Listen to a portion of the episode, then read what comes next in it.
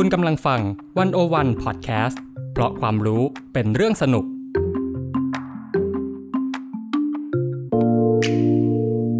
Presscast เข้าถึงสื่อเข้าใจสื่อในยุค Disruption สื่อจะอยู่รอดไหมจะปรับตัวอย่างไรสุดารัตน์ พรหมศรีใหม่คุยทุกเรื่องกับตัวจริงของวงการสื่อมวลชน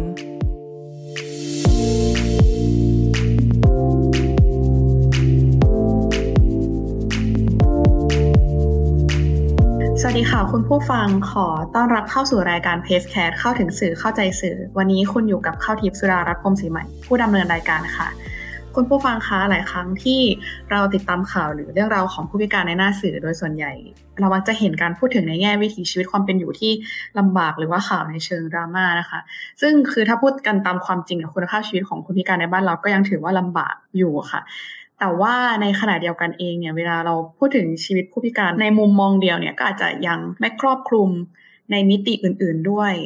ถ้าสมมติว่าเราดูสื่อที่เห็นผ่านๆมานะคะเราก็จะเห็นว่ามีสื่อออนไลน์ที่ชื่อว่า ThisAble.Me ค่ะทำหน้าที่เล่าเรื่องผู้พิการที่พยายามสื่อสารเรื่องราวในหลากหลายมุมมองเพื่อให้คนได้เข้าใจและเห็นความเป็นมนุษย์ของผู้พิการมากขึ้นโดยเฉพาะประเด็นที่หลายคนอาจจะไม่เคยได้คุยกับผู้พิการมาก่อนนะคะอันนี้ขอยกตัวอย่างเช่น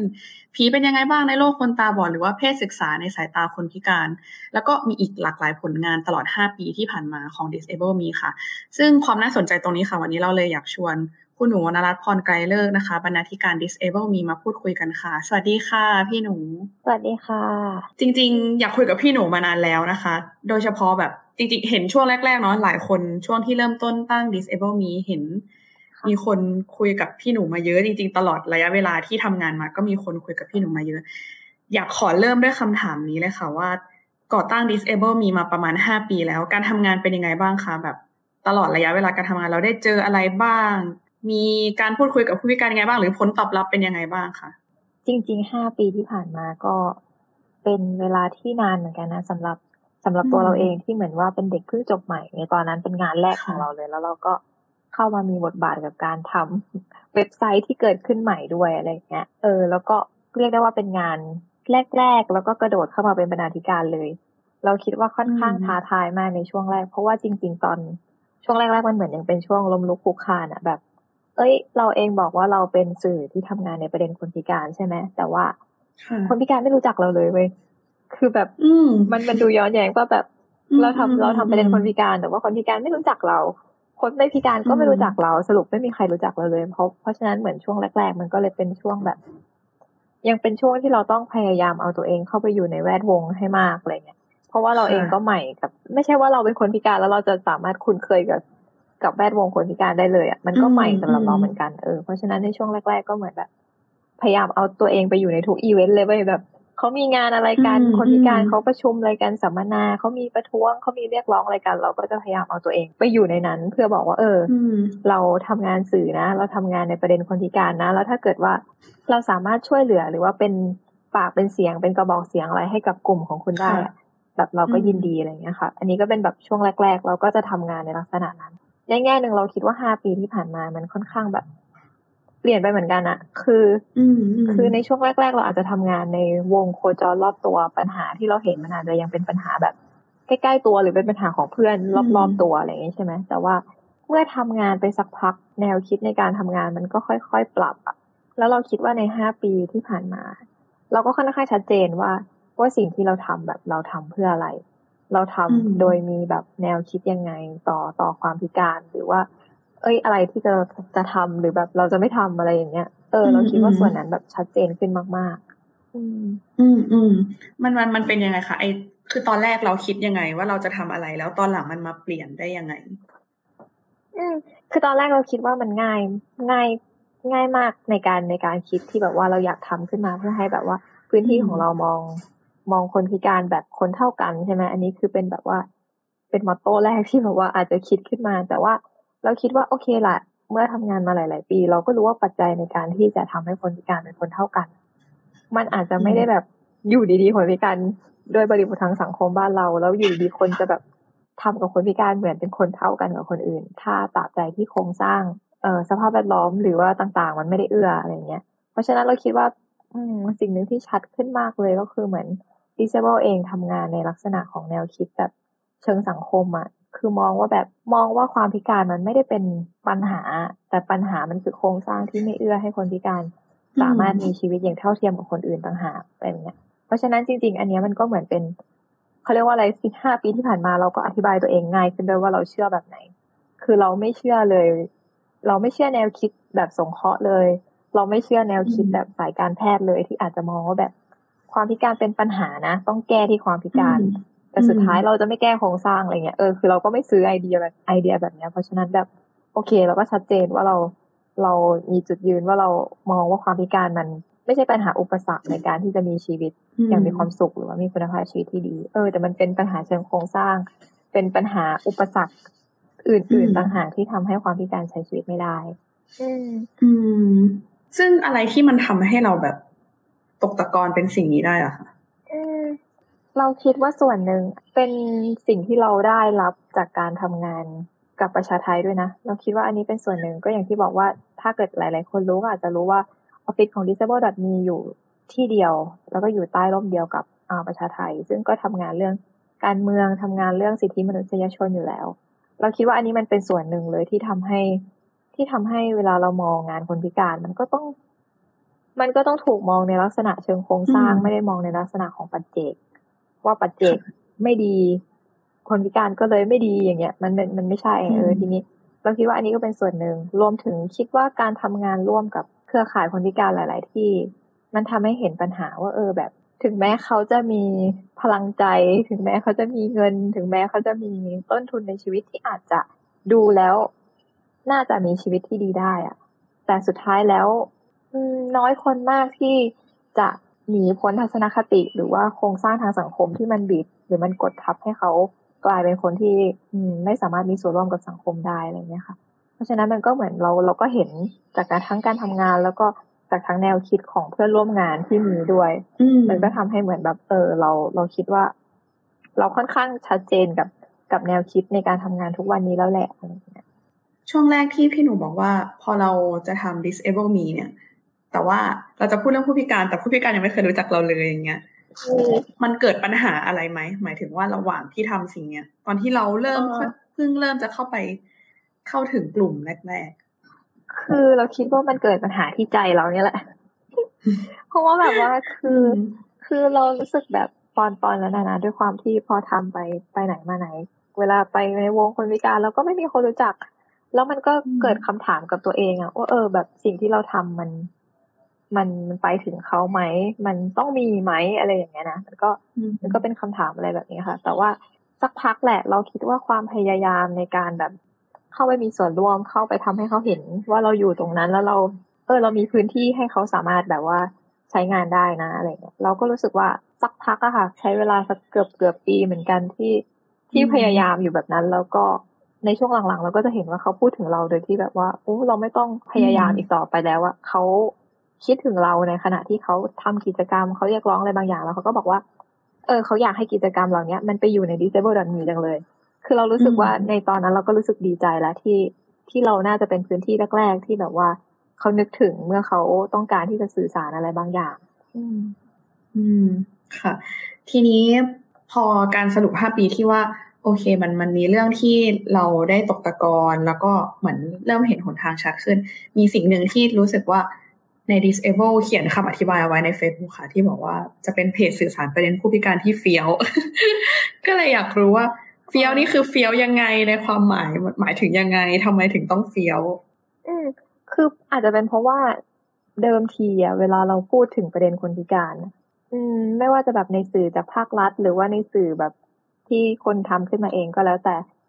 มันมักมีความเป็นราชการอยู่สูงมากอ่ะมักเป็นแบบว่าเพจให้ความรู้กฎหมายเพจให้ความรู้เรื่องสิทธิ์อะไรเงี้ยใช่ไหมหรือไม่ก็อีกกรณีหนึ่งก็คือเป็นข่าวไปเลยแบบเป็นข่าวแบบหนุ่มพิการนู่นนี่นั่นสาวพิการนี่นั่นนู่นอะไรอย่างงี้ใช่ปะคือมันค่อนข้างมีความเป็นรัฐราชการค่อนข้างมีความจริงจังแล้วก็พอเราอ่านข่าวคนพิการถ้าไม่รู้สึกหดหู่ก็รู้สึกสงสารอะไรแบบเนี้ยคือ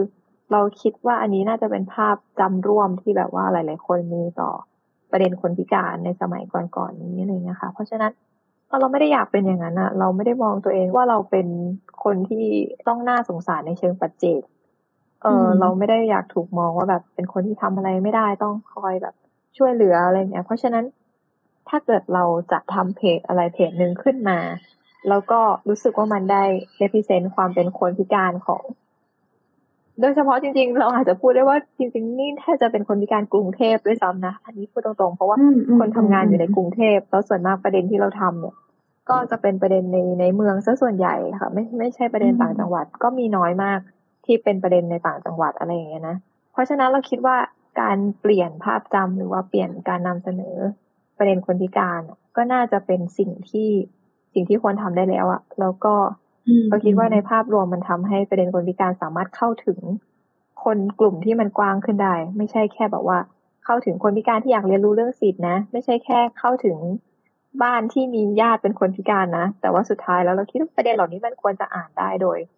ทุกๆคนในสังคมรวมถึงแบบทาร์เก็ตของเรามันอาจจะเป็นกลุ่มคนที่อายุค่อนข้างน้อยด้วยจริงๆซึ่งมันก็สอดคล้องนะคือมันอายุแบบถ้าเราดูสถิติเราจะอายุประมาณสัก15 ถึง 25ก็คือกลุ่มคนที่อ่านเราเพราะฉะนั้นเขาเป็นคนที่ค่อนข้างยังอยู่ในวัยแบบม.ปลายถึงแบบมหาลัยเองอ่ะเพราะฉะนั้นการทำให้ประเด็นมันค่อนข้างแบบเฟี้ยวฟ้าวดูน่าสนใจเราคิดว่ามันจะดึงแบบกลุ่มคนอ่านกลุ่มนี้ได้มากขึ้นเลยนะคะแล้วเฟี้ยวนี่คือเราเฟี้ยวยังไงหมายถึงว่าเรานิยามมันยังไงหรือเราแบบมีกรอบของมันยังไงว่าเราจะเฟี้ยวมันยังไงคือเรารู้สึกว่ามันเป็นประเด็นที่ค่อนข้างก้าวหน้าคือถ้าถามคนทำงานเราจะรู้สึกว่าโอเคข่าวกับสื่อกระแสหลักอาจจะมีข่าว1คนพิการถูกทำร้ายร่างกายคนพิการขโมยของคนพิการแต่งงานกันอะไรอย่างนี้ใช่ไหมแต่เราคิดว่าในแง่นึงเราจะไม่ทำประเด็นเหล่านั้นน่ะคือเรารู้สึกว่าสิ่งที่เราทำคือการอธิบายขยักสองว่าปรากฏการณ์ที่เกิดขึ้นผ่านสังคมมันแสดงให้เห็นอะไรเช่นช่วงก่อนหน้านี้ถ้าเร็วๆนี้ก็จะมีข่าวที่แบบว่าลูกฆ่าพ่อแม่ที่แบบเป็นคนพิการติดเตียงอะไรเงี้ยเพราะว่าต้องเป็นผู้ดูแลใช่ปะแล้วเหมือนคนก็คอมเมนต์เนี่ยก็จะแห่กันไปสองอย่างแบบว่าเช่นทำไมเป็นลูกดูแลพ่อแม่ไม่ได้อะไรเงี้ยพ่อแม่ดูแลมาตั้งกี่ปีแล้วทำไมลูกดูแลไม่ได้หรืออีกคอมเมนต์นึงก็จะบอกว่าแบบสงสารเข้าใจที่แบบว่าเหนื่อยอะไรเงี้ยก็คงแบบขาดสติแต่มั้งอะไรประมาณนี้เราคิดว่าสิ่งที่ ThisAble ทำก็คือการอธิบายปรากฏการณ์นี้ว่าการเกิดขึ้นของแบบการฆาตกรรมในนามแห่งความรักเนี่ยมันไม่ได้เกิดขึ้นมันไม่ได้เกิดขึ้นง่ายๆแล้วมันไม่ใช่เกิดขึ้นเพราะว่าเพียงแค่เขารู้สึกว่าเขาเป็นลูกเราต้องกตัญญูหรือว่านี่เป็นพ่อแม่เราต้องดูแลอะไรเงี้ยแต่ว่าการที่ไม่มีโครงสร้างทางสังคมที่มันโอบรับคนพิการรุนแรงคนนึงให้สามารถมีชีวิตได้โดยที่ไม่ต้องพึ่งครอบครัวมันไม่มีอยู่จริงเพราะฉะนั้นภาระทั้งหมดที่ต้องดูแลมันก็ยังตกไปอยู่กับคนในครอบครัวตกไปอยู่กับคนที่แบบว่าถูกมองว่าเป็นลูกหรือถูกมองว่าเป็นพ่อแม่อะไรเงี้ยเพราะฉะนั้นอันนี้ก็คิดว่าน่าจะเป็นขยักที่เรามองว่าเราอาจจะเรียกตัวเองว่าเฟี้ยวฟ้าวก็ได้นะเพราะเราก็ไม่ได้แคร์เท่าไหร่ว่าเราจะตามข่าวทันไหมแต่ว่าเราสนใจมากกว่าว่าเราจะสามารถอธิบายปรากฏการณ์เหล่านั้นให้คนแบบเข้าใจภาพเบื้องหลังของมันยังไงมากกว่าอะไรเงี้ยค่ะคือเท่าที่ฟังหมายความว่าต้องการให้ประเด็นดูเฟี้ยวฟ้าวใช่ไหมคะเราอยากให้มันเป็นประเด็นที่ก้าวหน้าเราอยากให้เป็นประเด็นที่แบบถึงแม้ว่านี่ไม่ได้มีประเด็นเรื่องคนพิการแต่มันก็น่าสนใจอ่ะคืออย่างเช่น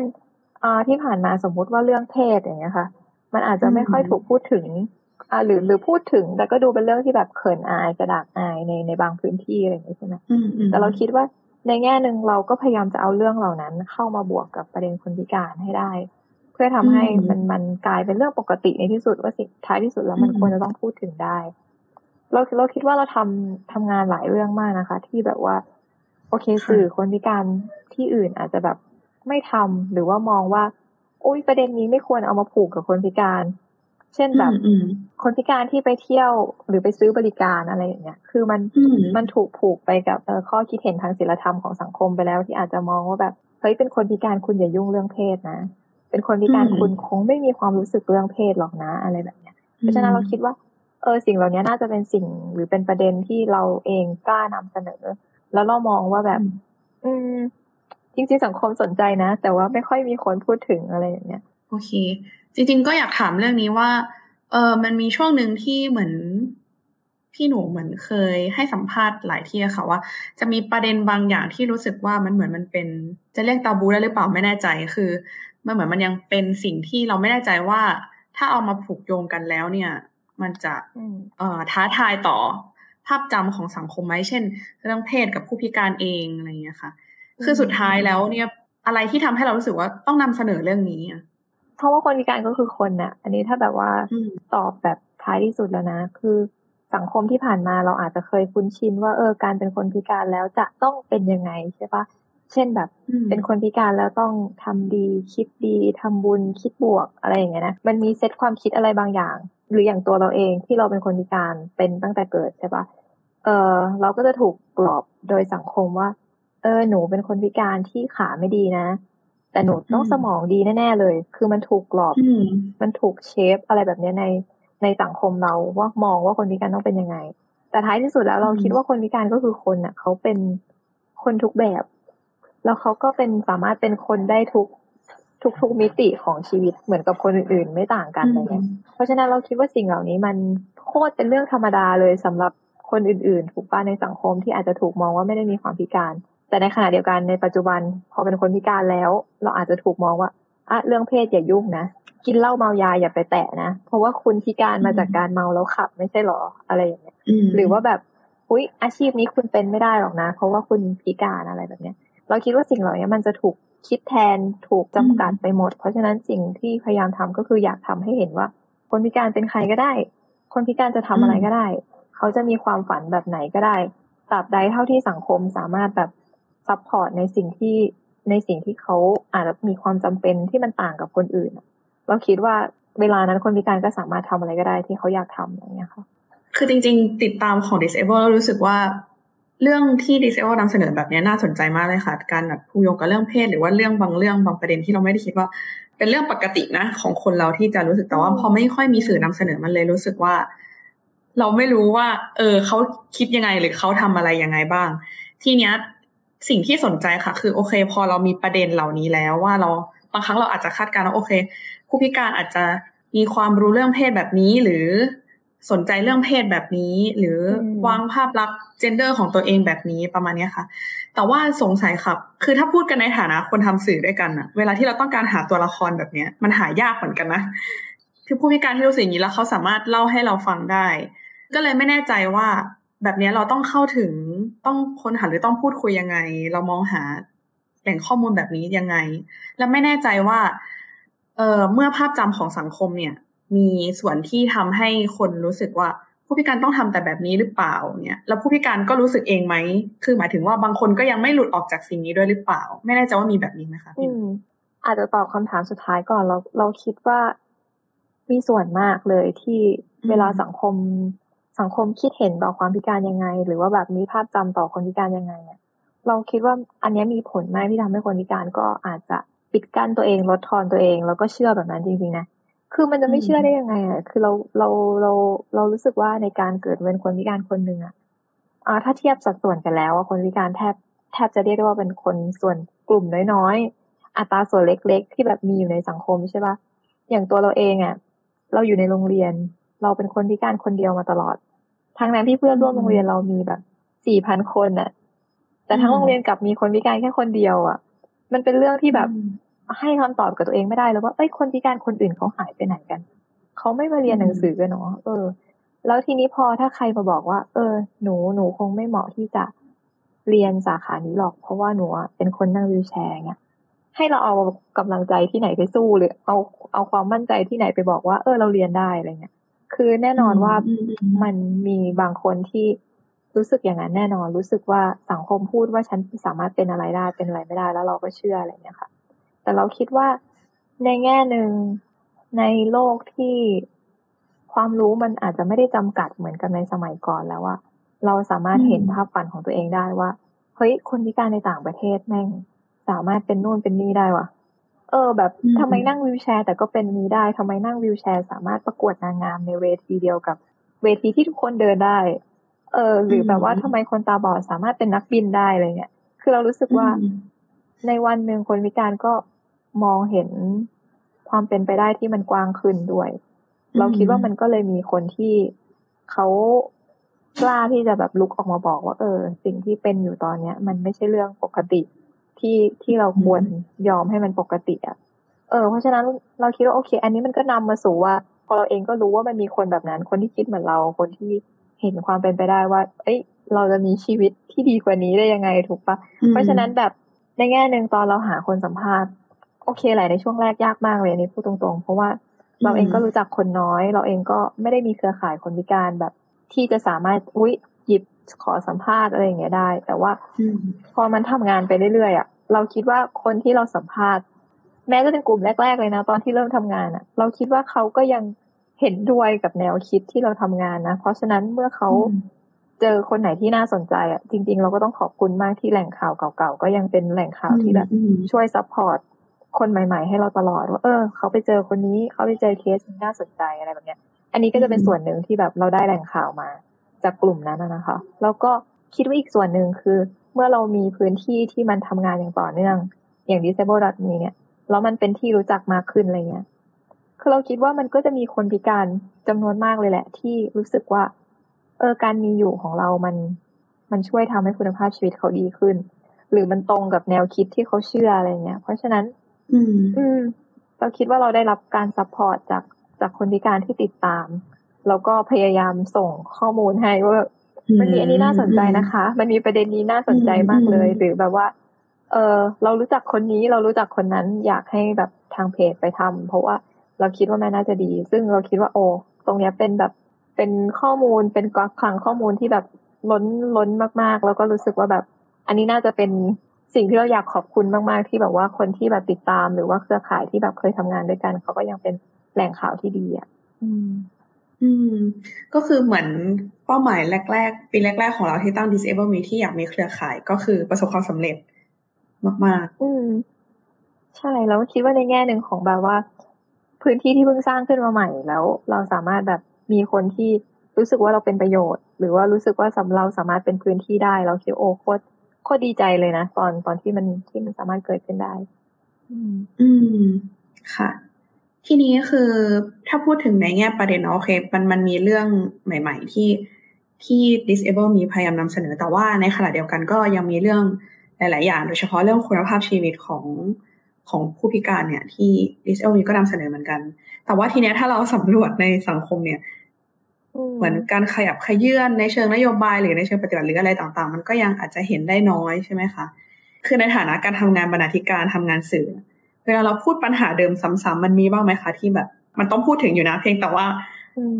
มันซ้ำอีกแล้วมันมีไหมที่แบบมันตันอะไรอย่างเงี้ยไม่แน่ใจว่ามีเหตุการณ์แบบนี้ไหมคะ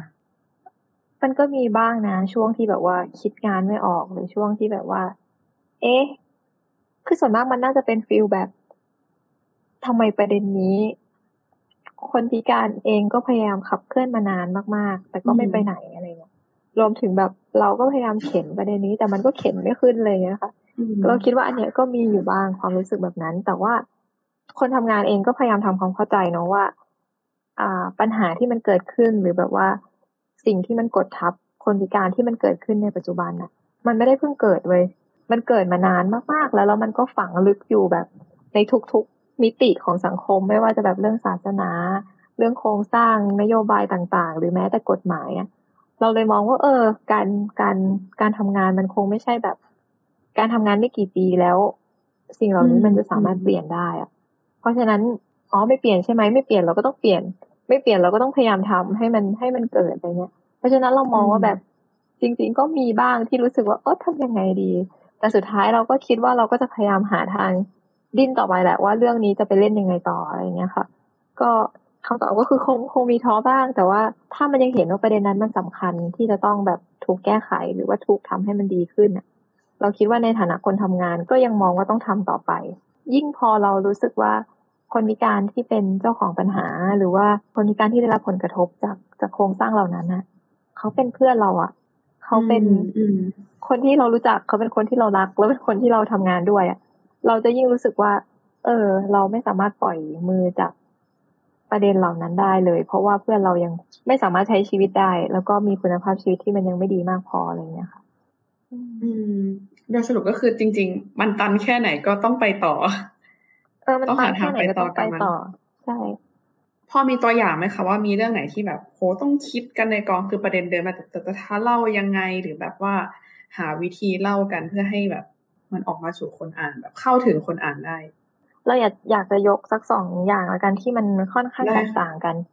อย่างที่พูดไปก่อนหน้านี้ก็คือประเด็นเรื่องเพศเนี่ยคือเราคิดว่าประเด็นเรื่องเพศถึงแม้ว่ามันจะไม่ค่อยได้ถูกพูดถึงมาก่อนหน้านี้ใช่ไหมคะเช่นแบบว่า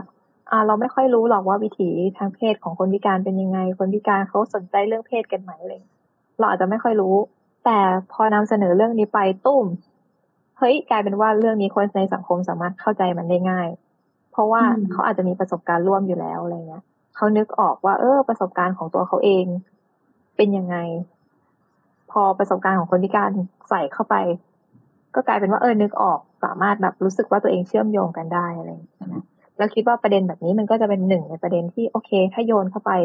ในปัจจุบันคนในสังคมพร้อมรับแล้วแหละในประเด็นเรื่องเพศแต่มันก็จะมีบางประเด็นที่ผลักเท่าไหร่ก็รู้สึกว่าแบบเป็นเรื่องที่ไกลตัวกับคนไม่พิการอ่ะเช่นแบบเราพยายามจะผลักประเด็นเรื่องแบบว่าแนวคิดเรื่องการดำรงชีวิตอิสระคืออย่างในต่างประเทศเนี่ยเขาจะเน้นย้ำมากว่าไม่ว่าคุณจะเป็นใครเป็นคนพิการหรือไม่พิการคุณก็จะต้องสามารถดำรงชีวิตอิสระได้ใช่ไหมผ่านกลไกต่างๆที่รัฐอาจจะเอื้อหนุนเช่นการมีระบบผู้ช่วยคนพิการสำหรับคนพิการรุนแรงอะไรแบบเนี้ยซึ่งเราคิดว่าจริงๆแนวคิดเนี้ยสำหรับคนพิการอ่ะโคตรเป็นแนวคิดที่สำคัญมากๆเพราะมันทำให้เกิดโครงสร้างที่มันซัพพอร์ตอีกหลายอย่างมันไม่ใช่แค่แบบว่าเราเชื่อเรื่องแนวคิดอิสระลอยๆขึ้นมาแล้วบอกว่าแนวคิดอิสระทุกคนไปไหนมาไหนได้เลยแต่สุดท้ายการไปไหนมาไหนได้หรือการจะมีชีวิตที่สามารถตัดสินใจเรื่องราวต่างๆในชีวิตตัวเองได้เนี่ยมันต้องพ่วงมากับโครงสร้างที่มันเอื้อด้วยอ่ะเช่นแบบลองคิดจินตนาการว่าถ้าตัวเราเป็นคนพิการรุนแรงเนาะแล้วเราไม่สามารถช่วยเหลือตัวเองได้เช่นกินข้าวก็กินเองไม่ได้ลุกไปซื้อข้าวก็ลุกไปไม่ได้อาบน้ำก็อาบน้ำเองไม่ได้เนี่ยในตอนนั้นเราก็จำเป็นที่ต้องพึ่งพิงอีกคนหนึ่งในการช่วยเหลือเราใช่ไหมคะแต่ด้วยระบบของเมืองไทยเนี่ยคนที่พึ่งช่วยเหลือพึ่งพิงคือใครล่ะหนีไม่พ้นพ่อแม่ญาติพี่น้องคนในครอบครัวเพราะฉะนั้นอำนาจในการตัดสินใจในสิ่งต่างๆของคนพิการมันก็หมดไปพร้อมกับการถูกกลบโดยอำนาจของคนในครอบครัวด้วยเช่นวันนึงข้าวทิพย์บอกว่าข้าวทิพย์อยากกินข้าวมันไก่จังเลยแต่ร้านข้าวมันไก่อ่ะมันอยู่ห่างไปอีก2ซอยอ่ะแม่ข้าวทิพย์ก็บอกว่าข้าวทิพย์กินก๋วยเตี๋ยวละลูกเพราะว่าก๋วยเตี๋ยวมันอยู่หน้าปากซอยแม่ขี้เกียจเดินไปซื้อข้าวมันไก่วันนั้นข้าวทิพย์ก็ไม่กล้าบอกไม่กล้ายืนยันว่าข้าวทิพย์จะกินข้าวมันไก่เพราะว่าสุดท้ายแล้วอาจจะไม่ได้กินอะไรเลยคืออำนาจในแง่ของการต่อรองในแง่ของการมีตัวตนอยู่มันไม่มีเพราะฉะนั้นเราคิดว่าสิ่งเหล่านี้เป็นสิ่งที่แบบในแง่ของงานคนพิการควรที่จะแบบให้ความสำคัญมากๆว่าอำนาจในการตัดสินใจในเรื่องต่างๆของตัวเองมันควรจะมีค่ะแต่การพูดถึงเรื่องเหล่านี้ในงานนะแม่งโคตรยากเลยคือเข้าใจว่าคนไม่เก็ตว่ากับอีแค่ไม่ได้กินข้าวมันไก่หนึ่งมื้ออ่ะมันสำคัญตรงไหนหรือกับการที่อยากอาบน้ำตอนนี้แล้วไม่ได้อาบต้องรอแม่กลับมาจากที่ทำงานมันสำคัญตรงไหนเพราะว่ามันไม่ได้เป็นประสบการณ์ร่วมไงคะคนหลายคนเขาไม่ได้รู้สึกว่าตัวเองแบบถูกจำกัดด้วยเรื่องเล็กๆน้อยๆเหล่านี้เพราะฉะนั้นเราคิดว่าอันนี้มันเป็นเรื่องที่แบบคนทำงานเองก็เหมือนต้องพยายามด้วยว่าเราจะทำให้ประเด็นที่จริงๆแล้วมันควรต้องถูกขยายทำให้ถูกเข้าใจว่าการเป็นคนพิการมันไม่ได้กดทับกันแค่ในแง่ของสภาพร่างกายมันจะเกิดขึ้นได้ยังไงเราคิดว่ามันโอเคมันก็เลยอาจจะยกมา2ตัวอย่างว่ามันก็มีทั้งประเด็นที่แบบโยนลงไปเข้าใจเลยกับประเด็นที่แบบพูดจนไม่รู้จะพูดยังไงแล้วก็อาจจะยังเข้าใจได้ยากอะไรอย่างเงี้ยคือพอเรื่องหลังนี้เหมือนมันค่อนข้างนามธรรมใช่ไหมหมายถึงว่าเวลาที่เราจะอธิบายอ่ะให้อยากเห็นภาพที่สุดมันเป็นปัญหาอย่างนั้นด้วยหรือเปล่า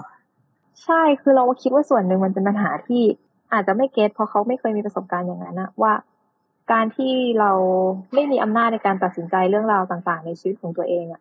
มันส่งผลกระทบยังไงกับชีวิตเราอะไรเงี้ยคือเราคิดว่ามันอาจจะเป็นความยากของการอธิบายด้วยว่าแล้วการตัดสินใจได้การสามารถมีชีวิตของตัวเองได้ด้วยแบบว่าด้วยความคิดของตัวเองมันสำคัญยังไงอะไรเงี้ยคือเราอาจจะเคยมีประสบการณ์แบบไปสัมภาษณ์น้องคนนึงเนาะน้องคนนั้นเป็นน้องผู้หญิงนะอายุประมาณแบบ17-18อะไรเงี้ยแล้วน้องก็ตัดผมเกลียนเลยเว้ย เป็นผมทรงแบบรองทรงเด็กผู้ชายแล้วก็ใส่เสื้อบอลกับกางเกงขาสั้นเราก็ถามเขาว่าโอ้วันนี้แบบใส่เสื้อสีนี้แบบใครเป็นคนเลือกให้เลือกเองไหมอะไรอย่างเงี้ยเขาก็บอกว่าพ่อเลือกให้กางเกงตัวนี้แม่เลือกให้ทรงผมทรงนี้พ่อเลือกให้อ่ะสุดท้ายแล้วเขาก็พูดว่าแบบจริงๆนะเขาอยากไว้ผมยาวมากเลยนะอยากจะมีผมแบบผมยาวอยากจะใส่ชุดอื่นอยากจะใส่กางเกงยีนแต่ท้ายที่สุดแล้วพ่อบอกว่าถ้าผมยาวแล้วถ้าเป็นเหามาใครจะต้องลำบากก็พ่อไงพ่อลำบากแล้วเวลาใส่กางเกงยีนน่ะมันใส่ยากใครเป็นคนลำบากก็แม่ไงแม่เป็นคนใส่เพราะฉะนั้นสุดท้ายแล้วอำนาจในการที่จะตัดสินใจเลือกสิ่งต่างๆในของตัวเองอ่ะมันถูกกดทับโดยความไม่มีทางเลือกของคนในครอบครัวคือถ้าสุดท้ายน้องคงกังวลว่าถ้าเราดื้อไปเราบอกว่าอ๋อไม่หนูจะไว้ผมยาวไม่หนูจะใส่กางเกงยีนแล้วพ่อแม่ไม่ดูแลทำไงอ่ะคือมันเป็นเงื่อนไขของความจำนนแบบต้องยอมเพราะว่าเราไม่รู้จะมีเงื่อนไขอย่างอื่นได้ยังไงเพราะฉะนั้นเนี่ยเราคิดว่าสิ่งที่ต้องอธิบายให้ได้คือถ้าเราเชื่อเรื่องนี้ถ้าเราเชื่อเรื่องการดำรงชีวิตอิสระเราก็จะต้องทำให้มันมีกลไกในการที่จะซัพพอร์ตเขาด้วยเช่นการมีผู้ช่วยคนพิการสำหรับคนพิการที่พิการรุนแรงที่จะไม่คิดแทนไม่ตัดสินใจแทนไม่เป็นภาระของครอบครัวอะไรแบบนี้หรือว่ามีกลไกซัพพอร์ตในแง่ของการแบบเรียนที่มีหลักสูตรที่มันอาจจะยืดหยุ่นกับความพิการของเขาอะไรเงี้ยคือเรารู้สึกว่าถ้าเราเชื่อในเรื่องนี้จริงๆเราจะต้องทำต่อแต่นั่นแหละมันก็ต้องทำให้แนวคิดแบบนี้มันเติบโตให้ได้ในแบบในเมืองไทยว่าแบบเราต้องเชื่อจริงๆก่อนนะว่าคนทุกคนมันมีเจตจำนงอิสระในชีวิตอะแล้วคนพิการก็เช่นกันซึ่งเราเคยนำเสนอเรื่องนี้ไปแล้วใช่ไหมคะเยอะอยู่เหมือนกันเราเป็นยังไงเป็นยังไงบ้างหมายถึงว่าแบบคนตอบรับเองอะไรอย่างนี้มีคนเข้าใจในแนวคิดนี้หรือยังคือเราคิดว่าในแง่หนึ่งคนพิการก็อาจจะเข้าใจมากขึ้นคนมันไม่ได้แปลว่าแบบเราเกิดมาเป็นคนพิการแล้วเราจะเข้าใจคอนเซปต์ของเรื่องนี้นะเพราะในแง่หนึ่งคือคนพิการที่ถูกดูแลมาทั้งชีวิตอะแล้วเรารู้สึกว่าเราอยู่ไม่ได้หรอกถ้าเราไม่มีครอบครัวเนี่ยมันยากมากเลยที่เราจะเข้าใจว่าโครงสร้างรัฐมันจะสนับสนุนเราได้ยังไงคือเรารู้สึกว่าโอเคมันก็ต้องทำงานกับทั้งคนพิการเองด้วยให้เขาเชื่อว่าชีวิตคุณเป็นของคุณนะคุณสามารถมีชีวิตอิสระได้อิสระไม่ได้จำเป็นว่าเราต้องช่วยตัวเองได้ทุกอย่างเพียงแต่ว่าในสิ่งที่เราช่วยตัวเองไม่ได้เราจะต้องซัพพอร์ตในเรื่องนั้นให้เราสามารถแบบตัดสินใจเองได้เราคิดว่าอันเนี้ยก็ต้องทำงานกับคนพิการเหมือนกันเพื่อให้เขามีความคิดเชื่อในตัวเองแบบนี้นะรวมถึงเราคิดว่าในแง่ของสังคมมันก็คงค่อยนวดไปแบบว่าเราคิดว่าก็ต้องค่อยๆนวดไปคือแบบว่าชิ้นที่เคยทำงานมันก็มีทั้งชิ้นที่แบบโอ้โหเป็นเรื่องแนวคิดจ๋าๆเลยว่าแบบการทำงานในแนวคิดนี้มันเป็นยังไงแนวคิดนี้คืออะไรอะไรเงี้ยหรือแบบว่ามีตัวอย่างของในต่างประเทศก็มีเช่นแบบว่าการเติบโตของแนวคิดนี้ในแอฟริกาใต้ก็เคยแบบบอกขึ้นมาว่าแบบมันเกิดขึ้นมาได้ยังไงแล้วทำไมมันถึงเกิดขึ้นมาอะไรเงี้ยค่ะหรือแบบมีจริงๆเราพยายามแทรกไปในงานเกือบทุกชิ้นเลยมั้งเรื่องแบบเนี้ยเช่นแบบว่าอย่างเวลาเราพูดเรื่องชิ้นเร็วๆนี้มันจะมีเรื่องของพูดเรื่องผลกระทบของแผลกดทับที่มีต่อแบบคนพิการในการใช้ชีวิตอะไรเงี้ยเราคิดว่าอันนี้ก็เป็นเรื่องนึงเลยที่ก็เกี่ยวกันมากๆในแง่นึงโรงพยาบาลคาดหวังว่าคนพิการคนนึงจะมีญาติคอยพลิกตัวทุกครึ่งชั่วโมงนึกออกปะเพื่อไม่ให้เกิดแผลกดทับมันเป็นจริงเหรอคือในแง่นึงมันไม่สามารถเป็นจริงได้แน่นอนใครมันจะมานั่งเฝ้าคนพิการคนนึงที่เป็นแม้จะเป็นพ่อแม่หรือเป็นลูกตัวเองทุกครึ่งชั่วโมงต้องมานั่งพลิกตัวเพื่อให้แบบว่าไม่เกิดแผลกดทับอะระบบที่ไหนเขาต้องลาออกจากงานหรอหรืออะไรเงี้ยคือมันเกิดคำถามมากมายว่าสุดท้ายเขาต้องลาออกจากงานเพื่อมาพลิกตัวคนพิการหรอสิ่งเหล่านี้จริงๆเราพยายามแทรกไปตลอดว่าเพราะฉะนั้นโครงสร้างที่มันถูกออกแบบมาเพื่อดูแลเขาต่างหากที่มันจะสามารถทำให้เขาหลุดออกจากแผลกดทับหลุดออกจากสิ่งต่างๆเหล่านี้เราคิดว่าเราก็พยายามจะแทรกเข้าไปในทุกชิ้นนะเพื่อให้แบบคนได้รับมันอย่างเนียนๆไม่ต้องมานั่งอ่านกันหรอกว่าแบบแนวคิดคืออะไรอะไรแบบนี้แต่ว่าโอเคมันจะถูกแทรกอยู่แล้วมันอาจจะรู้สึกไปเองว่าถ้าเราเป็นคนในครอบครัวเราก็ไม่อยากลาออกจากงานเพื่อมาพลิกตัวถูกไหมเพราะฉะนั้นสุดท้ายแล้วไงล่ะแผลกดทับก็เกิดไง เพราะว่าเขาไม่ได้พลิกตัวเขานอนอยู่แบบนั้นทั้งวันมาพลิกตัวอีกทีสี่ทุ่มแผลกดทับมันก็เกิดพอแผลกดทับเกิดมันก็กระทบกับการใช้ชีวิตอะไรเงี้ยค่ะเหมือนเราก็พยายามแบบทำให้คนนึกภาพออกผ่านเนื้อเรื่องที่มันอาจจะแบบเป็นเรื่องราวชีวิตของเขาอะไรเงี้ยฟังจากหลายๆอย่างแล้วก็เวลาที่เราเห็นสภาพสังคมที่แบบไม่เอื้อให้ผู้พิการใช้ชีวิตได้อย่างมีคุณภาพชีวิตที่ดีเนี่ยคือก็เลยอยากรู้ว่าสมมตินะคะสมมติว่าถ้าประเทศไม่ได้เป็นอย่างนี้หมายถึงว่าสังคมเรามีนโยบายมีอะไรที่เอื้อต่อผู้พิการแล้วเนี่ย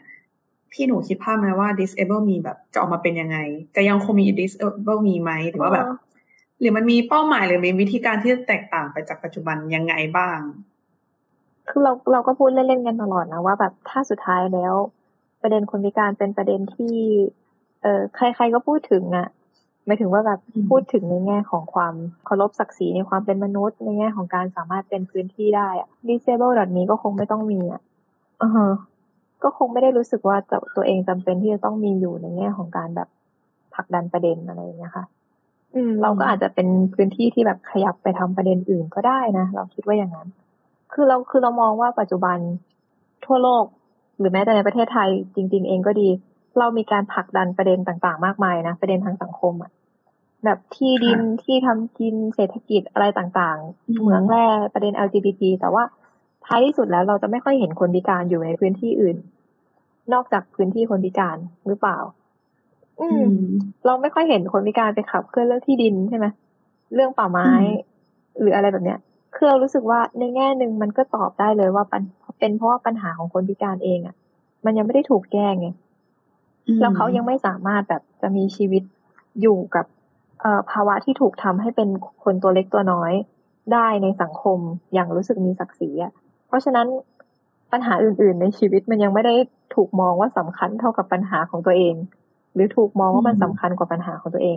เพราะฉะนั้นความคาดหวังของเราเลยก็คือการที่วันหนึ่งคนพิการจะสามารถเอาชนะ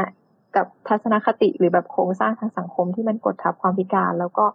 สามารถออกไปสู่ประเด็นอื่นๆทางสังคมได้เหมือนกับในต่างประเทศที่ไม่ว่าจะม็อบไหนก็เถอะม็อบที่ดินม็อบกลุ่มความหลากหลายทางเพศต่อสู้เรื่องการศึกษาเราก็จะเห็นคนพิการอยู่ในพื้นที่เหล่านั้นตลอดแล้วก็หวังว่าสักวันมันจะเป็นอย่างนั้นแล้วก็ ThisAble เองก็อาจจะสลายตัวไปทำอื่นๆที่เราอยากทำอะไรอย่างเงี้ยค่ะแต่คิดว่าเรายังทำสื่อแบบนี้มาหมายถึงว่าเราตั้งใจทำสื่อออนไลน์อยู่ไหมไม่รู้ดิ เราคิดว่าไม่รู้เหมือนกันคือยังตอบไม่ได้เหมือนกันนะว่าแต่ละคนที่เป็นคนทำงานจะทำงานสื่อต่อไปไหมนะถ้าเกิดในวันหนึ่งเราไม่ต้องทำประเด็นนี้แล้วอะไรเงี้ยค่ะเราอาจจะมีฝันที่มันใหญ่ขึ้นหรือที่มันเป็นส่วนตัวมากขึ้นก็ได้นะถ้าเกิดเรามองว่าประเด็นที่เราทำมันสำเร็จแล้วอะไรเงี้ยค่ะเราเคยตั้งคำถามนะว่าคนพิการทุกคนหรือหลายๆคนที่เกิดมาต้องเกิดมาเป็นแอคทิวิสต์หรอคือแบบทำไมต้องเกิดมาต่อสู้เรื่องทางเท้าทำไมแต่ละคนต้องออกมาต่อสู้เรื่องเดินชนป้ายอะไรอย่างเงี้ยใช่ไหมคือไม่อยากเกิดมาเป็นคนทั่วไปที่สามารถแบบทำอะไรก็ได้ตามที่ตัวเองแบบฝันหรอถ้าแต่ละคนไม่ได้มาเป็นแอคทิวิสต์หรือไม่ได้เกิดมาต่อสู้เรื่องทางเท้าที่จอดรถลิฟต์ BTS อย่างเงี้ยแต่ละคนอยากไปเป็นอะไรกันคำตอบก็คือหลากหลายมากบางคนอยากไปขายข้าวแกงบางคนอยากไปร้องเพลงอยากเป็นดาราคือเราคิดว่าฝันมันไม่มีที่สิ้นสุดอ่ะตราบเท่าที่คุณสามารถแบบนึกความเป็นไปได้ว่าคุณสามารถเป็นไปได้ยังไงอะไรเงี้ยแต่ว่าท้ายที่สุดเราตอนนี้หลายคนก็อนาคตอยากเป็นคนขายข้าวแกงนะแต่มันเป็นไปไม่ได้ในตอนนี้อะไรในตอนนี้ก็เลยต้องมาสู้ก่อนต้องสู้ก่อนว่าให้หน้าบ้านมีลิฟต์ให้ได้ก่อนอะไรเงี้ยเหมือนตอนนี้ทุกคนก็ยังแบบติดอยู่กับความที่ต้องอาจจะออกมาต่อสู้แล้วก็อาจจะต้องมาทำเพื่อให้ความฝันของตัวเองเป็นจริงนะคะทีนี้ฟังภาพรวมของ ThisAble ไปหมดแล้วอยากรู้มุมมองของพี่หนูต่อสื่อณปัจจุบันเนาะว่ามีการเล่าเรื่องผู้พิการยังไงบ้างแม้ว่าช่วงหลังเท่าที่เห็นนะคะอาจจะมีการเปลี่ยนแปลงบ้างอะไรเงี้ย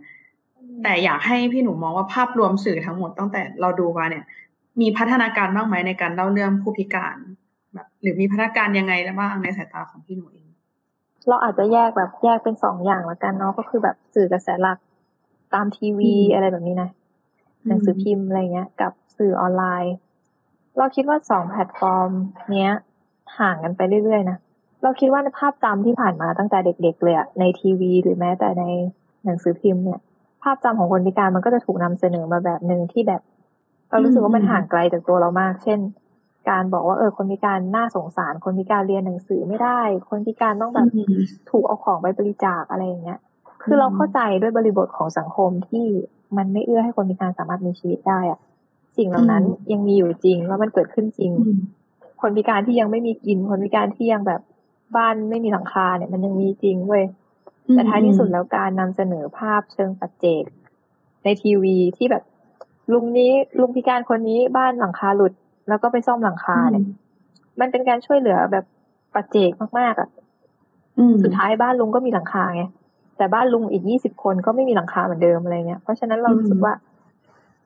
มันเป็นภาพจำที่โอเคสร้างภาพจำที่ทำให้คนพิการถูกลดทอนอ่ะแล้วก็ไม่ได้ถูกแก้ปัญหาเชิงโครงสร้างใดๆเลยอะไรเงี้ยค่ะอันนี้เราก็คิดว่าในปัจจุบันมันก็ยังมีอยู่ไม่ได้หายไปไหนเลยเราคิดว่าภาพจำเหล่านั้นก็ยังถูกสร้างแบบซ้ำๆอยู่เหมือนเดิมนะไม่ว่าจะผ่านแบบทั้งข่าวรายการเกมโชว์ต่างๆที่เอาความพิการมาขาย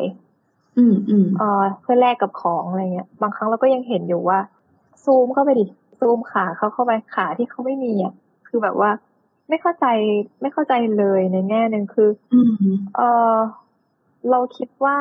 อันนี้มันคือภาวะจำยอมด้วยเหมือนกันนะของคนพิการที่สุดท้ายแล้วเขาต้องเอาความพิการมาขายผ่านรายการ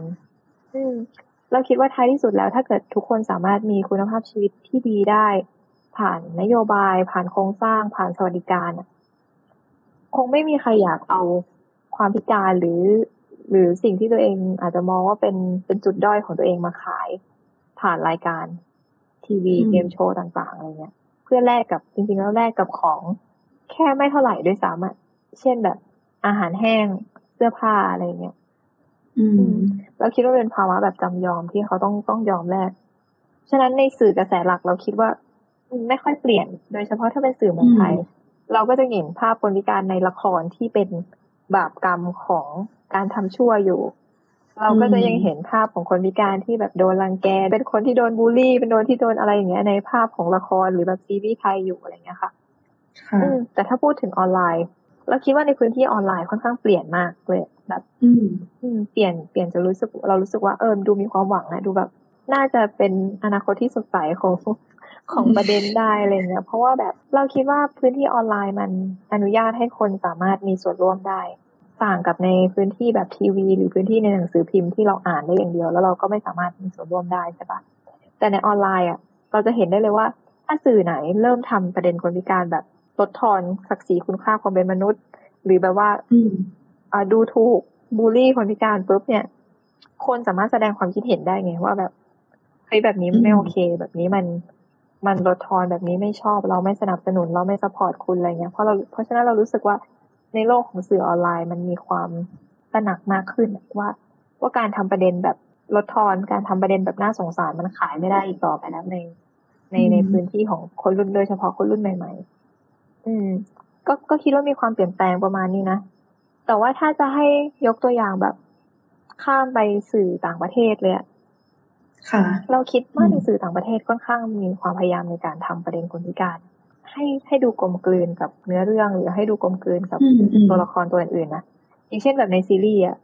คือในซีรีส์ใน Netflix แค่แบบใน Netflix เราก็จะพบว่ามีประเด็นคนพิการเยอะมากๆเยอะหลายเรื่องเลยแหละใช่ป่ะอย่างซีรีส์ที่แบบฮิตกันอย่าง Sex Education อย่างเงี้ย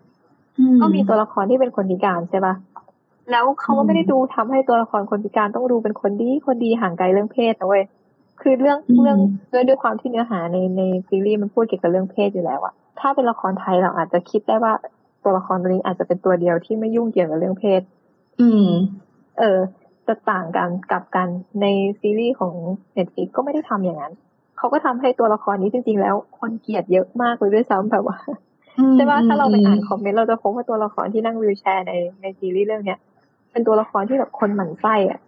ก็แบบทำไมเป็นคนอย่างนั้นหรือทำไมทำแบบนั้นซึ่งมันแบบสวนกับค่านิยมหรือว่าความคิดนอมของคำว่าคนพิการในเมืองไทยมากซึ่งเราคิดว่าเราอยากเห็นตัวละครเหล่านี้หรือว่าภาพลักษณ์ของคนพิการแบบเนี้ยที่มัน represent ความหลากหลาย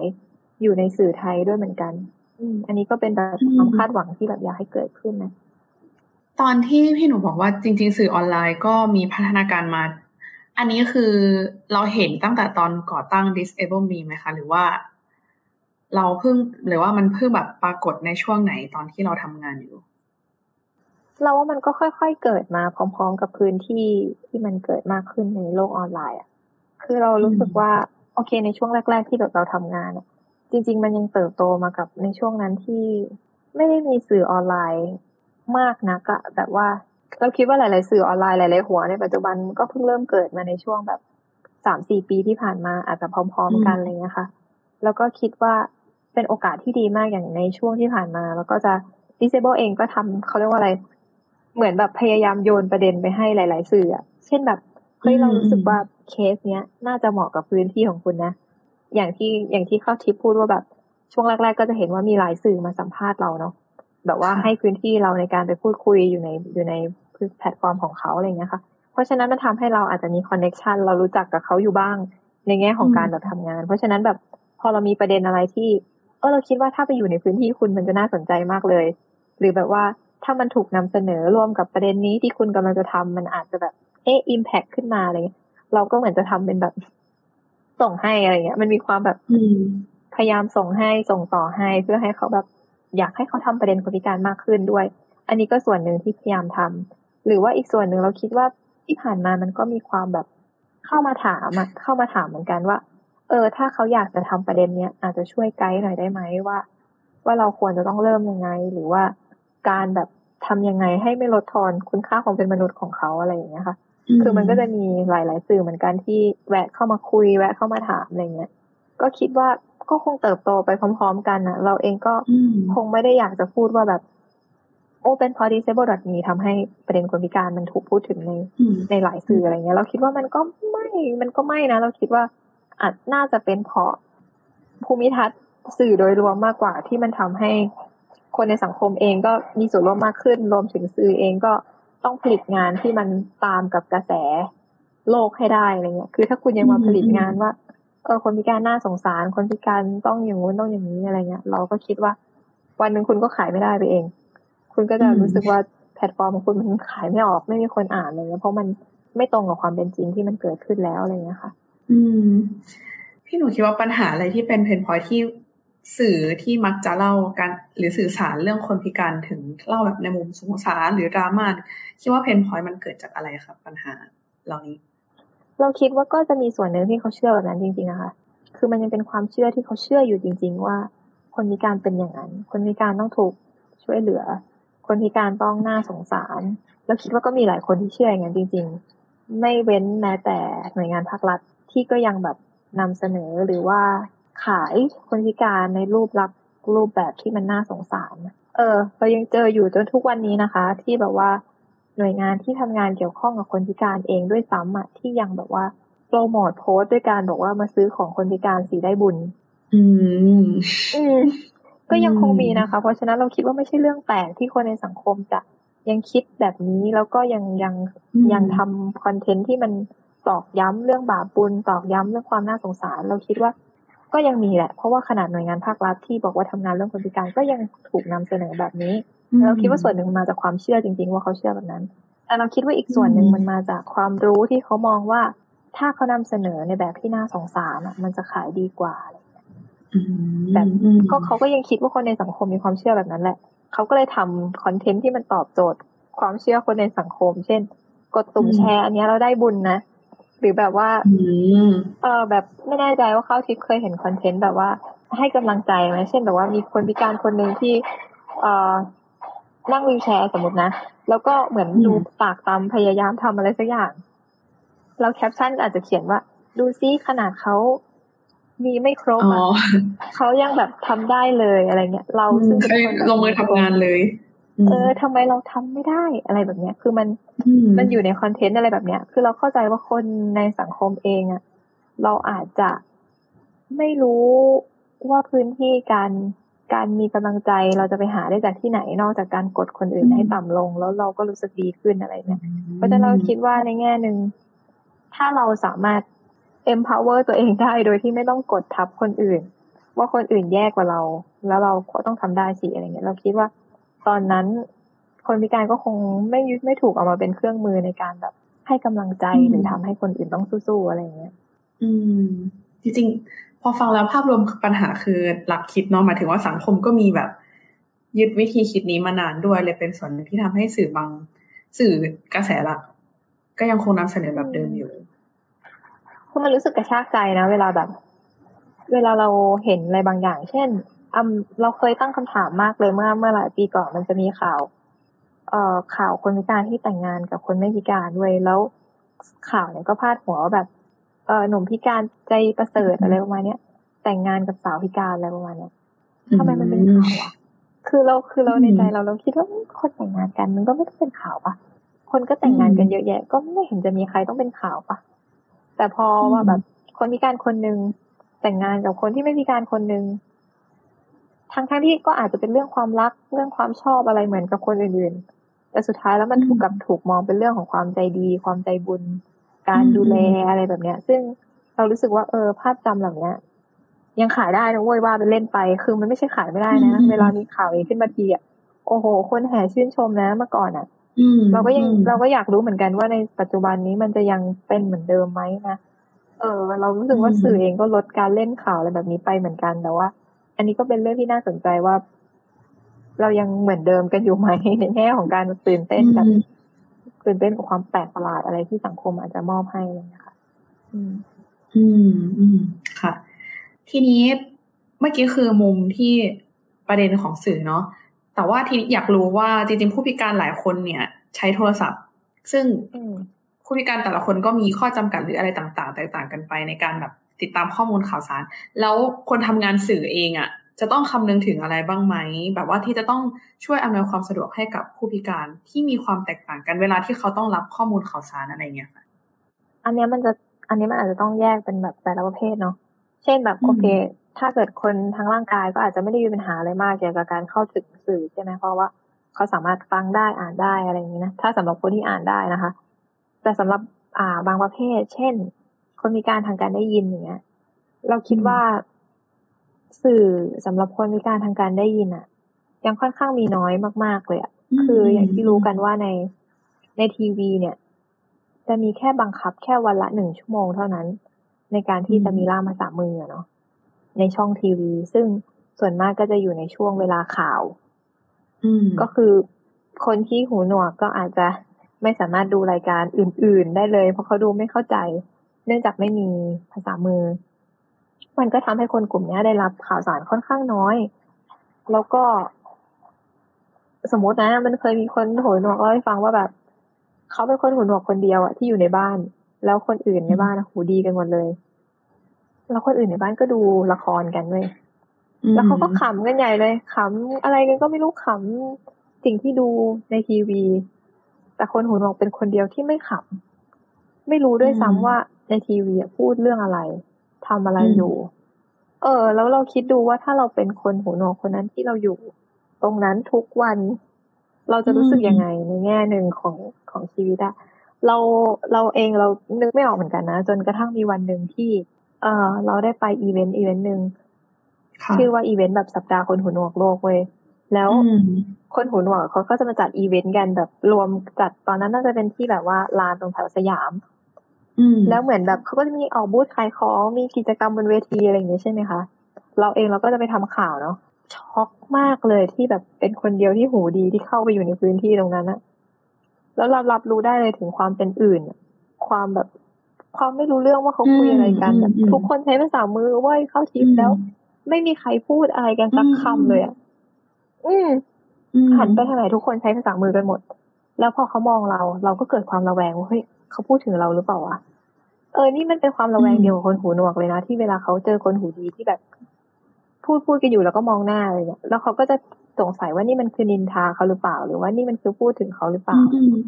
ในความรู้สึกของเราตรงนั้นแบบเป็น1ชั่วโมงที่อึดอัดมากๆที่สุดในชีวิตที่รู้สึกว่าไม่รู้ต้องทำตัวยังไงไม่รู้ต้องพูดกับใครจะไปซื้อข้าวก็ไม่รู้จะบอกยังไงว่าไม่เอาอันนี้ไม่ใส่อันนู้นคือไม่รู้จะทำยังไงเลยเว้ยเราเลยรู้สึกว่าไอ้ประสบการณ์แบบนี้เป็นประสบการณ์ที่เรารู้สึกว่าเราจะคงจะจำมันไปตลอดเพราะว่าเราเคยรู้สึกเป็นอื่นได้ขนาดนั้นในพื้นที่ที่เราเองก็ ไม่เคยเป็นแบบนั้นมาก่อนแล้วเราก็มองว่าถ้ามีโอกาสเราก็อยากที่จะแบบทำให้คนหูหนวกเขาสามารถเข้าถึงข้อมูลได้มากที่สุดแต่ก็ต้องยอมรับว่ามันยากจริงๆด้วยข้อจำกัดของค่าใช้จ่ายในการทำล่ามอันนี้ก็เป็นสิ่งที่แบบเราก็รู้สึกว่าก็ต้องผลักดันให้สวัสดิการเรื่องล่ามมันถูกทำให้มันครอบคลุมไม่งั้นมันก็จะไม่มีวันหรอกที่คนหูหนวกจะแบบสามารถเข้าถึงข้อมูลข่าวสารได้เหมือนกับคนอื่นอะไรเงี้ยค่ะหรือแม้แต่อีกกรณีนึงอีกกลุ่มนึงเช่นคนตาบอดค่ะคือเราอาจจะนึกว่าคนตาบอดไม่ค่อยเข้าถึงข้อมูลข่าวสารใช่ป่ะเพราะว่าเขามองไม่เห็นอะไรเงี้ย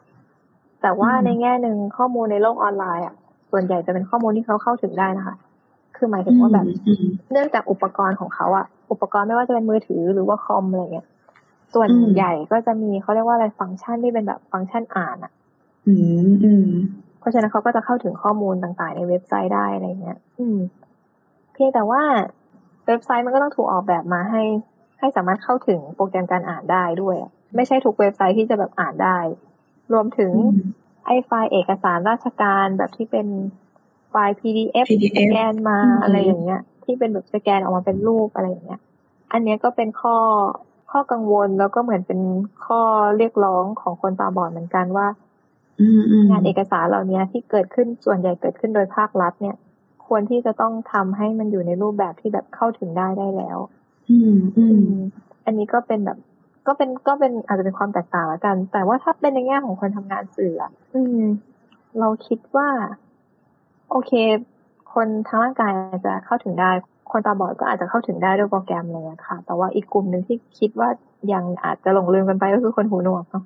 ว่าเขาจะเข้าถึงสื่อต่างๆยังไงการมีแคปชั่นหรือว่าการมีตัวหนังสือก็อาจจะไม่เพียงพอต่อการเข้าถึงในหลายๆครั้งอะไรเงี้ยก็อาจจะเป็นโจทย์ว่าต้องทำยังไงต่อไปอะไรเงี้ยก็น่าจะประมาณนี้ค่ะคิดว่าทีนี้จริงๆมีอีกอันนึงที่อยากถามพี่หนูค่ะในฐานะคนทำงานสื่อเนาะหลายคนก็สนใจเรื่องประเด็นผู้พิการซึ่งเวลาที่เราประสานงานกับผู้พิการอะไรอย่างเงี้ยด้วยความที่โอเคสังคมหล่อหลอมเรามาด้วยส่วนหนึ่งหรืออะไรต่างๆบางทีเราไม่ได้อยากที่จะลดทอนหรืออย่างเช่นเวลาการถามหรือการปฏิบัติหรืออะไรต่างๆมันมีหลายครั้งที่หลายคนอาจจะรู้สึกว่าเก๊ะๆกังๆคือไม่แน่ใจว่าแบบนี้ไปลดทอนเขาหรือเปล่าหรือว่าแบบนี้เราทำเราลดทอนเขาแต่เราไม่รู้ตัวหรือเปล่าอะไรเงี้ยพี่หนูพอมีคำแนะนำไหมคะว่าคนทำงานสื่อเองโอเคไม่ใช่แค่คนทำงานสื่อก็ได้คนทั่วไปก็ได้ที่อาจจะได้คุยหรือว่าได้สื่อสารกับผู้พิการเขาจะต้องแบบมีการปฏิบัติตัวยังไงที่ไม่ได้ทำให้รู้สึกว่าเราไปลดทอนคุณค่าของอีกคนนึงเราเข้าใจแหละเราเข้าใจดีในเรื่องนี้เพราะว่า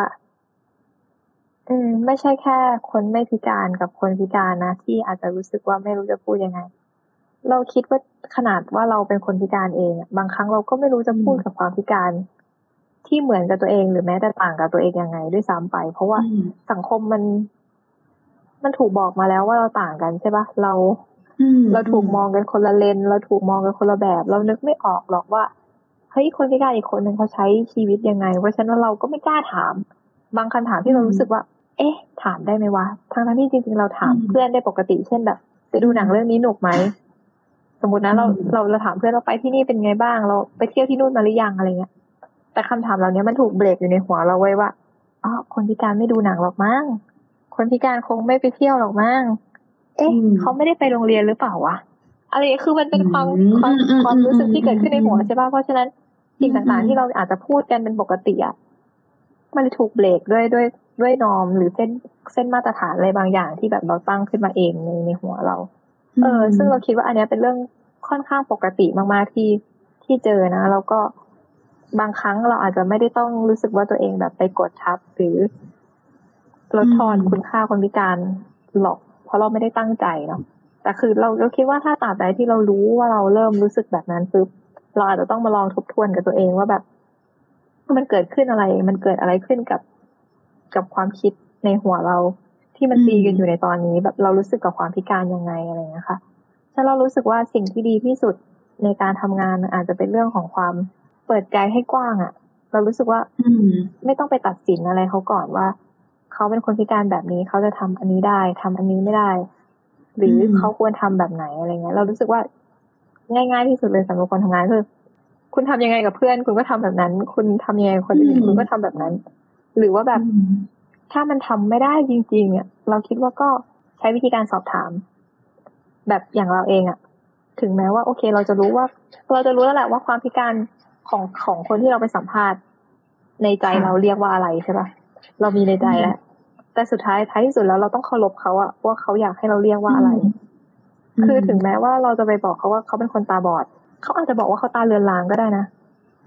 คือหมายถึงว่ามันเป็นความมันเป็นความไม่เท่ากันของคนมองแล้วก็ตัวเขาเองเพราะฉะนั้นเราคิดว่าอัตลักษณ์หรือแบบว่าสิ่งที่คนพิการอยากให้เรียกอันนั้นแบบสำคัญที่สุดเราก็คิดว่าง่ายสุดก็คือการถามความต้องการว่าแบบ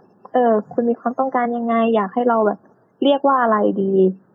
บางครั้งเขาอาจจะบอกก็เรียกชื่อสิก็ได้นะเราเจอเคสมากมายที่แบบว่ามีคนที่แบบว่าเราอึดอัดเราไม่รู้จะเรียกความพิการเขาว่ายังไงท้ายสุดแล้วการเรียกชื่อมันก็เป็นการบอกว่าเขามีตัวตนอยู่ในพื้นที่นึงอะไรอย่างเงี้ยค่ะหรือแม้แต่ในช่วงแรกๆอันนี้ก็ต้องยอมรับว่าเราไม่คุ้นเคยเลยกับการสัมภาษณ์คนตาบอดแล้วถ่ายรูปคนตาบอด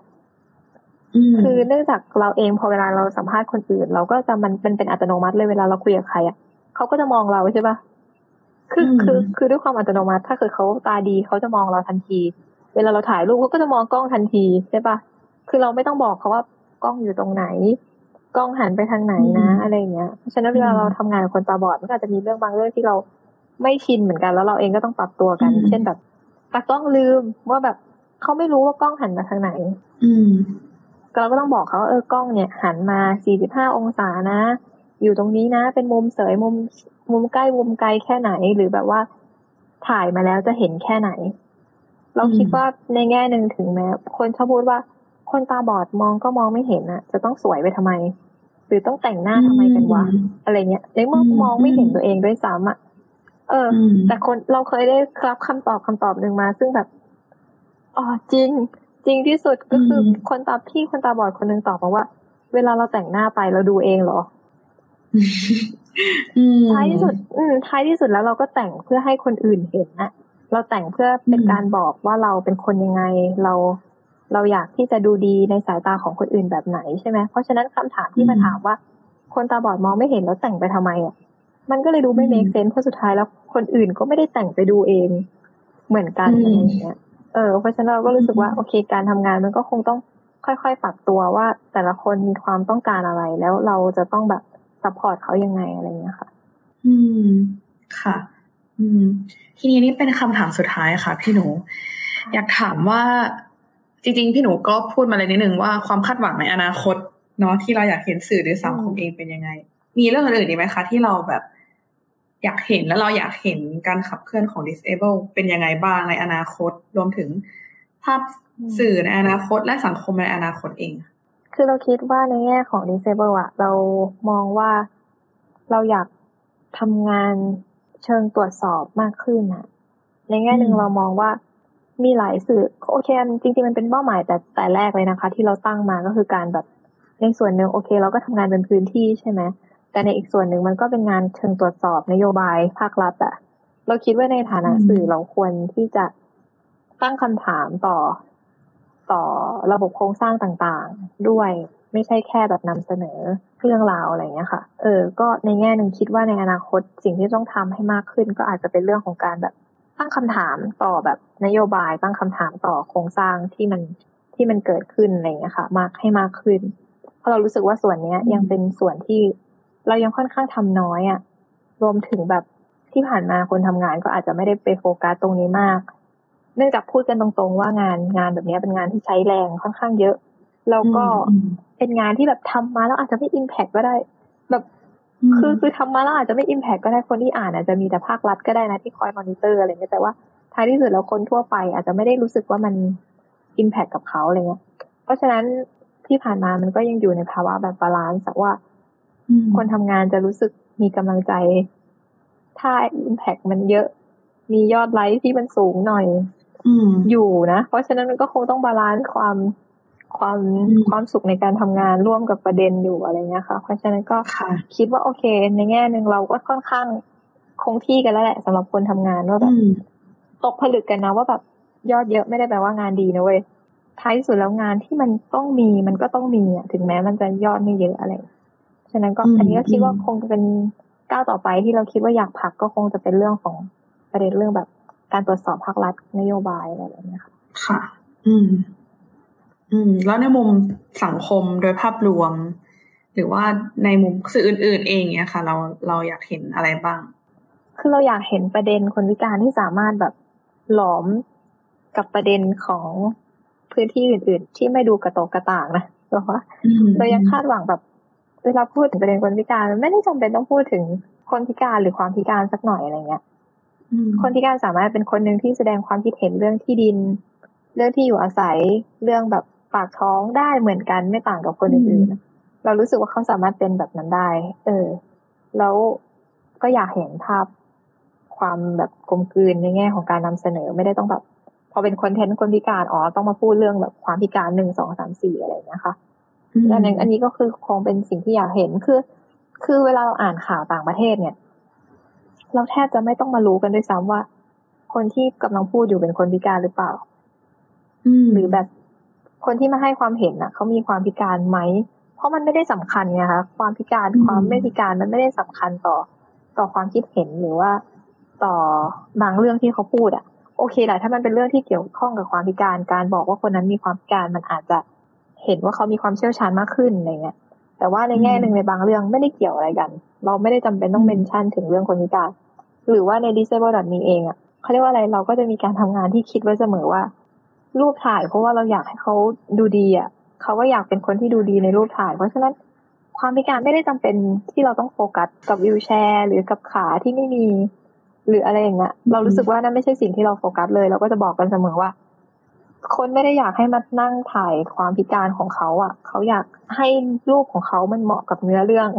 เขาอยากให้รูปของเขามันดูดีในโลกออนไลน์เพราะฉะนั้นไม่จำเป็นต้องถ่ายความพิการด้วยซ้ำในงานบางงานไม่รู้ด้วยซ้ำว่าคนนั้นเป็นคนพิการนะคะอันนี้พูดตรงๆว่าแบบถ่ายรูปออกมาทีมงานเองก็คนจะสงสัยไหมว่าแบบ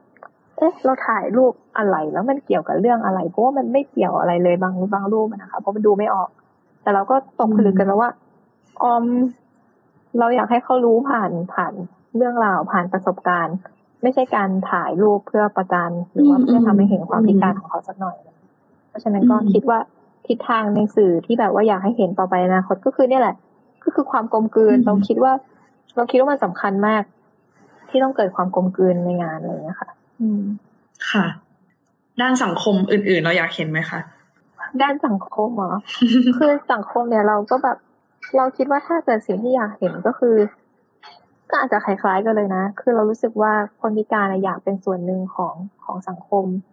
ในแบบที่ไม่ต้องรู้สึกว่าโดนแบบกีดกันออกหรือว่ารู้สึกว่าแปลกแยกอ่ะอันนี้อาจจะยกตัวอย่างง่ายๆเลยเช่นสมมติว่าเราไปที่ไหนสักที่หนึ่งเนี่ยนะแล้วเราจะเข้าตึกใช่ไหมเวลาเป็นคนที่ไม่พิการเราก็เดินเข้าตึกข้างหน้าเลยเว้ยแล้วก็เดินขึ้นตึกไปเลยพอเป็นคนพิการอ้อม3ด้านอ้อมข้างหลังอ้อมไปเพื่อไปขึ้นทางลาดอยู่ข้างหลังอะไรแบบเนี้ยซึ่งอันนี้เป็นสิ่งที่คนพิการหลายคนน่าจะมีประสบการณ์ร่วมอันนี้เป็นแค่เรื่องเล็กๆที่แบบอาจจะเจอนะแล้วคิดถึงในแง่ภาพใหญ่ของการใช้ชีวิตสิเราว่าเราถูกแบบ